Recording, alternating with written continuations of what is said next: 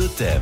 Ça vaut le détour. Daniel Croze. Aujourd'hui, pour sa cinquième étape, le Tour de France féminin mènera les coureuses d'Onet-le-Château au chef-lieu du Tarn en sillonnant les routes de l'Aveyron et de l'Albigeois. C'est donc l'occasion pour nous, avec Daniel Croze, de vous proposer une promenade dans les rues d'Albi.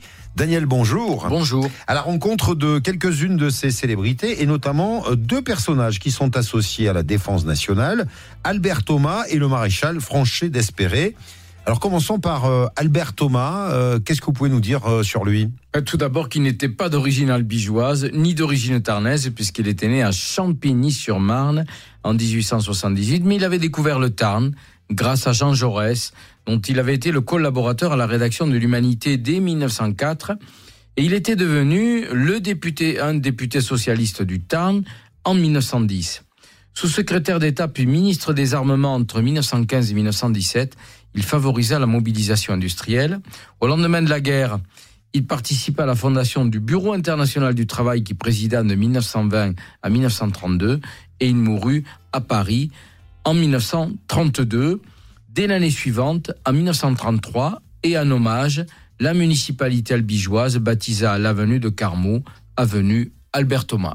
Le maréchal Franchet d'Esperey est aussi un personnage de la Grande Guerre. Absolument, il était né à Mostanganem, en Algérie, en dix-huit cent cinquante-six, il était saint-cyrien, il a été affecté au Maroc en mille neuf cent douze sous Lyautey, et il a commandé la cinquième armée en mille neuf cent quatorze, puis les groupes d'armées de l'Est en mille neuf cent seize et du Nord en mille neuf cent dix-sept.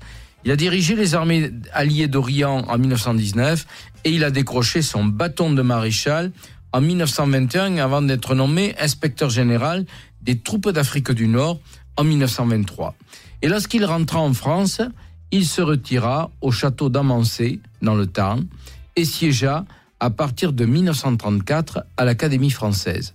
Alors il mourut à quatre-vingt-six ans, en août mille neuf cent quarante-deux, dans sa demeure tarnaise, et la municipalité albigeoise s'empressa de dénommer avenue Franchet d'Esperey la route de Groyer entre les casernes et le passage à niveau, un choix qui avait été avalisé de son vivant par l'intéressé, comme quoi nul n'est mieux servi que par soi-même.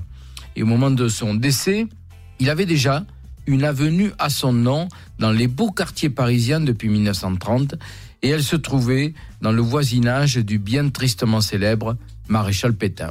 Alors, vu qu'on évoque quelques personnalités albigeoises à travers euh, quelques noms de rues, Bertrand d'Artès est intrigué par le nom de deux autres rues albigeoises, Fernand Audric et André Parer. Qui étaient ces deux hommes ? Étaient-ils albigeois ? Vous allez répondre à Bertrand dans un instant. À tout de suite. À tout de suite. Totem. Été par un seul maison.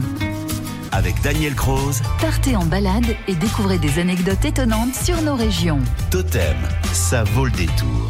Dans les rues d'Albi, comme les coureuses du Tour de France féminin aujourd'hui, avec Daniel Croze pour sa voile des tours. Et on va répondre à la question d'un voisin qui habite à Arthès, Bertrand. Il est intrigué, Daniel, par le nom de deux autres rues albigeoises, Fernand Audric et André Parer. Est-ce que ces deux hommes étaient albigeois ? Ces deux hommes étaient bien d'origine albigeoise et de surcroît aventureux, ce qui les rapprochait. Le premier, Fernand Audric, était ethnographe et il mourut au cours d'une mission au Soudan.